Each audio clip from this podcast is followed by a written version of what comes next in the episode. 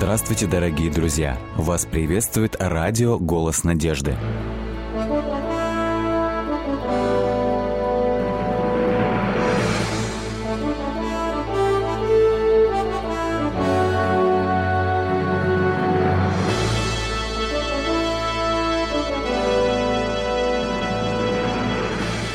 Вас приветствует радиотелецентр «Голос надежды». В эфире программа «Великие пророки Библии» в студии Александр Болотников.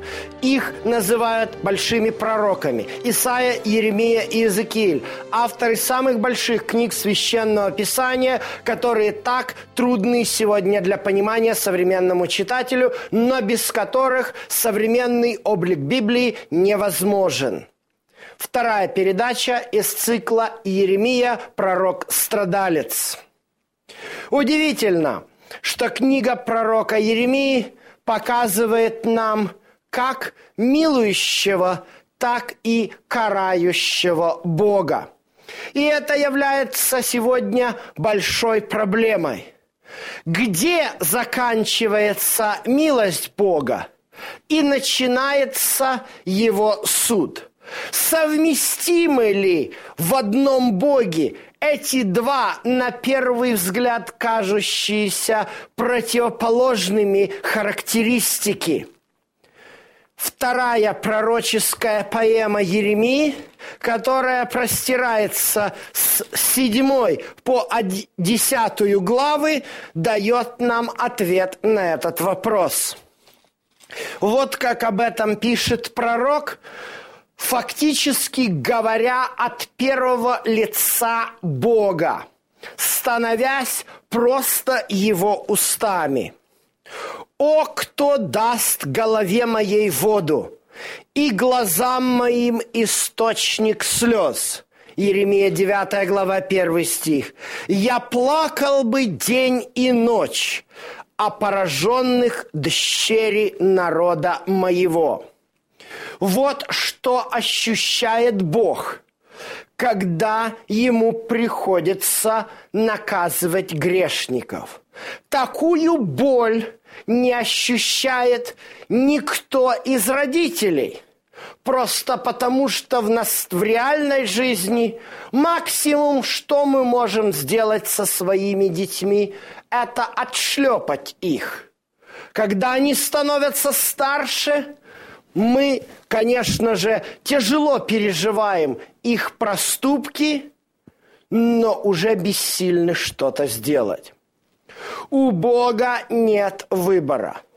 Когда грешник переходит границы своего до греха, когда поступок переходит вот эту красную черту допустимости, Бог вынужден идти на то, чтобы карать такое свое дитя. Где эта красная черта? Еремия конкретно показывает нам ее. Слово, которое было Еремии от Господа. Так начинается его вторая пророческая поэма – Седьмая глава, второй текст. «Встань во вратах дома Господня и провозгласи там слово сие». И скажи, слушайте слово Господне, все иудеи, входящие в сии, сии врата на поклонение Богу. Исправьте пути ваши и не надейтесь на обманчивые слова, что здесь храм Господень. Но если вы будете продолжать притеснять иноземца, сироту, вдову, то я не пощажу вас. Иноземца, сироту, вдову, их притеснение является той красной чертой, за которую Бог не позволяет греху переходить безнаказанно. Почему? Во-первых, вдова – это самый беззащитный человек в ближневосточной культуре.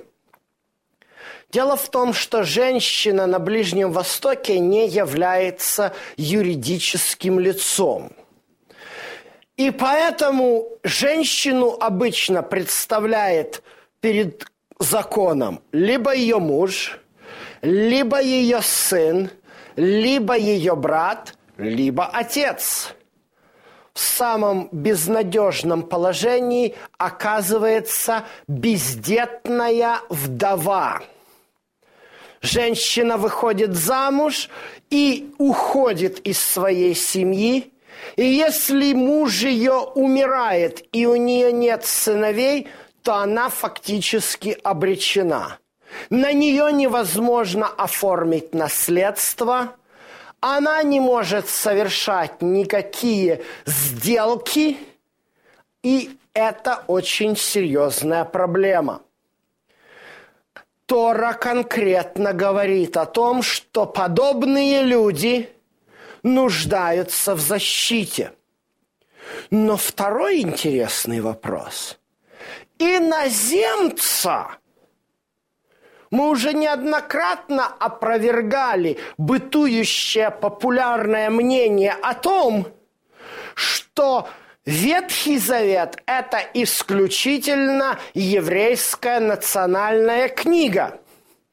И здесь пророк Еремия и еще раз и еще раз опровергает данное утверждение – вот как он пишет.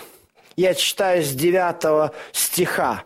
«Как вы крадете, убиваете, прелюбодействуете, клянетесь ложно, кадите валу, ходите во следанных богов, которых не знаете, а потом приходите, становитесь пред лицом моим в доме всем, над которым наречено имя моем, и говорите, мы спасены, чтобы впредь делать все эти мерзости? Интересная мысль, не правда ли? В сегодняшнем христианстве, к большому сожалению, есть подобные перекосы. В одном месте и в одних церквах Бог представляется неким эдаким палачом – который готов расстрелять, зарубить всякого, который, кто только попытается отступить от него. В этих церквах человека пытается удержать э, с Богом путем страха. Это вызывает страшные последствия. Мне приходилось постоянно встречаться с людьми, которые что-то совершив, боятся и наоборот уходят от Бога, потому что думают, что Бог их никогда не простит. Но с другой стороны, и это характерно западным э, церквам, где пропагандируется принцип «единожды спасен, навечно спасен». Достаточно лишь только покаяться, достаточно лишь только, когда с кафедры призовут выйти вперед и произнести вместе молитву обращения Господу, и все твои проблемы решены. Продолжай жить, как ты жил дальше, потому что теперь Господь будет тебя во всем поддерживать. Видите, та же самая проблема – существовала и в шестом веке до нашей эры, когда совершал свое служение пророк Еремия. Исаия немножко об этом тоже говорит. В своей первой главе мы об этом говорили, как люди на высотах совершают э, свои э, обряды и, и поклонение идолам, а потом приходят в храм. И Бог говорит, зачем вы приходите топтать дворы мои? Здесь Еремия говорит намного, намного более строгим языком.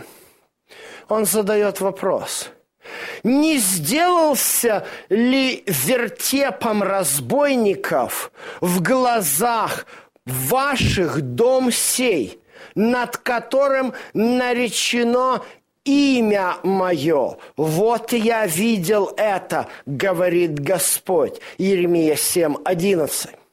Удивительно, но как слова Исаи, так и слова Еремии использует Иисус, когда приходит в храм и очищает его от торговцев при своем втором входе в Иерусалим. Евангелие от Марка описывает нам это второе очищение. Иисус дважды изгонял из храма торговцев.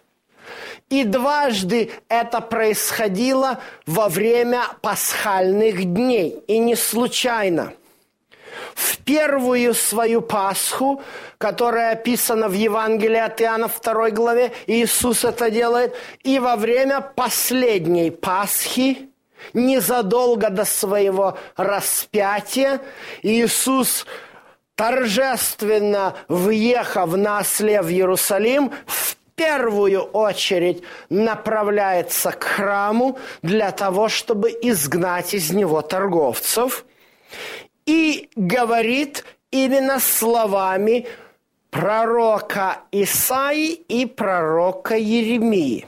Посмотрите, Евангелие от Марка, 17, 11 глава, 17 текст.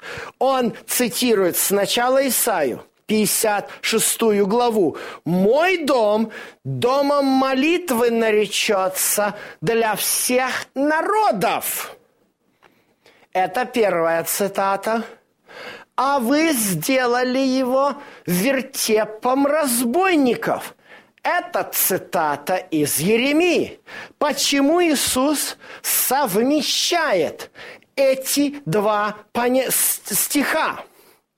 Дело в том, что действительно намерение Божье было в том, чтобы через храмовое служение привести все народы к познанию Божьей истины. Почему Иисус совершает изгнание торговцев именно во время Пейсаха, пасхальных дней? Дело в том, что храмовая территория во времена Ирода, она намного превышала размеры святилища по своей площади. Ирод вокруг храма, который был отстроен еще за Рававелем, в 515 году до нашей эры воздвиг большую крепостную стену, и внутри храма образовался двор. Этот двор и использовали торговцы, нанятые храмовым, э, с храмовой элитой. Дело в том, что с помощью них храм собирал деньги. Э, Тора говорит о том, что жертвенный агнец, приносимый в храме на жертвеннике, должен быть без порока. У ворот храма стоял охранник, который проверял, есть ли в приносимом животном порог или нет. И как известные работники всем нам, которые пытаются найти какой-то изъян и находят его – там тоже находили всегда изъян. Поэтому свое животное или купленное на рынке в Иерусалиме приносить в храм было просто бесполезно. К чему-то да придерутся. Соответственно, нужно было покупать в храме. Ну, в храме это животное стоило в три дорога. Но более того, нужно было покупать за храмовые драхмы – Поэтому второй, как говорят, навар, делался еще и на обменном курсе. В результате храм пришел в полнейший упадок, потому что простой человек более не мог попасть туда для совершения жертвоприношений, у него просто не хватало средств. Вот почему Иисус изгнал торговцев. Дело в том, что Пасха – это был тот день, в который язычник, решивший стать на путь обращения, мог по совершению обрезания принять пасхального агнца. Пасха, иными словами, это был день, в который язычники могли быть присоединены к израильскому народу и стать равными израильтянам. Но храмовая элита во времена Иисуса создавала проблемы для этого. Точно так же, как и храмовая элита во времена Еремии. Вот почему Еремия говорит, что храм Божий превратили в вертеп, потому что этот храм перестал выполнять свои функции. И поэтому Господь через, через Еремию произносит приговор – 15 стих. «Я отвергну вас от лица моего, как отверг всех братьев ваших, все семя Ефремова». Еремия опять ссылается на события столетней давности, когда десять колен Израилевых во главе с самым большим коленом Ефремовым были уведены в ассирийский плен – Бог конкретно говорит, что та же самая участь постигнет и Иуду, если Иуда не изменит свое отношение к Богу. Ибо сыновья Иуды, 30 текст – делают злое пред очами моими, говорит Господь. Поставили мерзости свои в доме, над которым наречено имя мое, чтобы осквернить его. И устроили высоты Тафета в долине сынов Еномовых, чтобы сожигать сыновей своих и дочерей своих в огне, чего я не повелевал и что мне на сердце не приходило мы видим, как этими словами Еремия ссылается на страшные времена, которые начались в середине VII века до нашей эры. После смерти праведного царя Езекии на его место пришел царь Манасия, его сын. Вот эти вещи и эти злодеяния он делал – он поставил в храме идол Астарты. И он проводил сына своего через огонь. Иными словами, он установил в Иуде и в Иерусалиме культ Молоха в долине сынов Еномовых, или Гехином, или Гиена. Отсюда происходит это понятие – гиена огненная, как символ окончательного наказания грешников, берет свое начало из небольшой долины под стенами Иерусалима, где сожигали мусор, но царь Манасия устроил там жертвенник, на котором детей заживо сжигали в жертву Молоху. Это великий грех – и вот почему Господь говорит однозначно, трупы народа сего будут пищей птицам небесным и зверям земным. Пророк Еремия начал свое служение э, при царе э, при царе Иакиме, Иосии, Ехонии и Седекии. Это было тяжелое время для израильского народа. Народ только оправился после многолетнего правления Манасии. 40 лет правил Манасия и делал все эти злые деяния. Правда, надо сказать, что в конце своего правления Манасия был уведен в плен – о чем и говорит здесь пророк Еремия. И, находясь в плену, он раскаялся в своих грехах. Сменил Манасию его сын Иосия, который придя однажды в храм Божий, вместе со священниками обнаружил свиток Торы, свиток закона Божьего.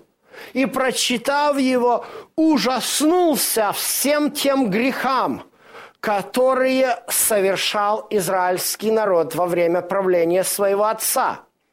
И призвал народ к покаянию. И таким образом народ начал двигаться по пути религиозных духовных реформ к духовному возрождению. Царствование Иосии было хорошим, последним периодом, благополучным в жизни Иерусалима и всей Иудеи. И это, конечно же, было не без помощи пророка Еремии, который совершал свое служение во время правления царя Иосии. Именно в эти годы началось пересматриваться отношение к тому, что происходит в храме. Удивительно, но у многих проповедников, которых я слышал – создается такое впечатление, что в Ветхом Завете Бог специально создал все эти храмовые ритуалы для того, чтобы израильский народ, делая их, заслужил спасение. Однако посмотрите, как об этом пишет сам пророк Еремия. 21 стих 7 главы. Так говорит Господь Саваоф, Бог Израилев. Всесожжения ваши прилагайте к жертвам вашим и ешьте мясо. Ибо отцам вашим я не говорил и не давал им заповеди в тот день, который я вывел их из земли египетской о всесожжении и жертве. Но такую заповедь дал им – слушайтесь гласа моего, и я буду вашим Богом, и вы будете моим народом. Ходите по всякому пути, который я заповедаю вам, чтобы было вам хорошо.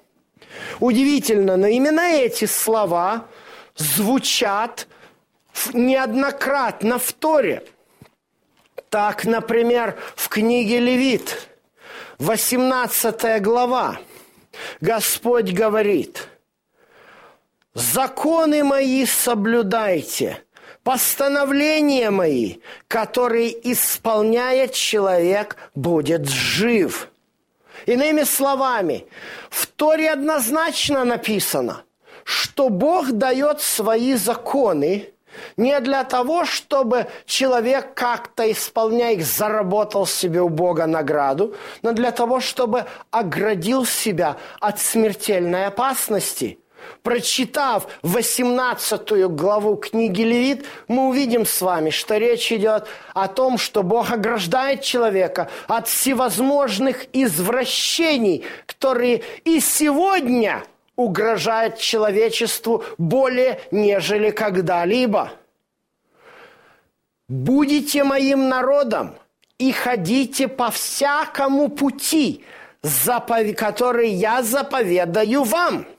Эти слова Бог произнес перед тем, как с горы Синай провозгласить десять заповедей небесную конституцию, отражающую святые принципы его характера. Речь здесь еще не идет о храме и о жертвоприношениях. Только после того, как народ принял и сказал, все, что Господь заповедует, будем исполнять, только тогда Бог говорит Моисею, а теперь постройте мне святилище – не для того, чтобы заработать какие-то себе очки для спасения, а потому что я хочу жить среди вас. Вот почему Бог так ревностно относится, когда народ его, пользуясь такой ситуацией, что здесь храм Божий, делает вывод, что ему все дозволено. И самое главное, притесняет самых незащищенных. Тем самым представляя характер Божий перед народами земли в ложном свете, нарушая третью заповедь закона. Вот почему говорит, если не измените свои пути – я прекращу в городах Иудеи и на улицах Иерусалима голос торжества, голос веселья, голос жениха, голос невесты, и земля эта будет пустынью. Я выброшу кости царей Иуды и князей его, и кости священников, и раскидают их перед солнцем и луной и воинством небесным разбрасывание чьих-то костей является самым великим проклятием. Но Бог идет на это, потому что Он понимает, что если народ его не будет нести весть о его славе всей земле, то многие погибнут, так и не узнав, кто есть истинный Бог.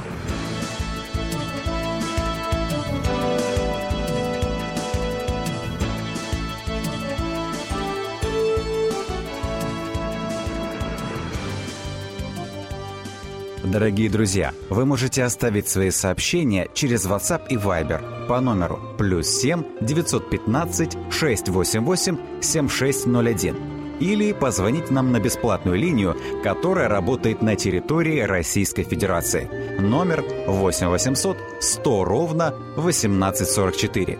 8 800 100 ровно 1844.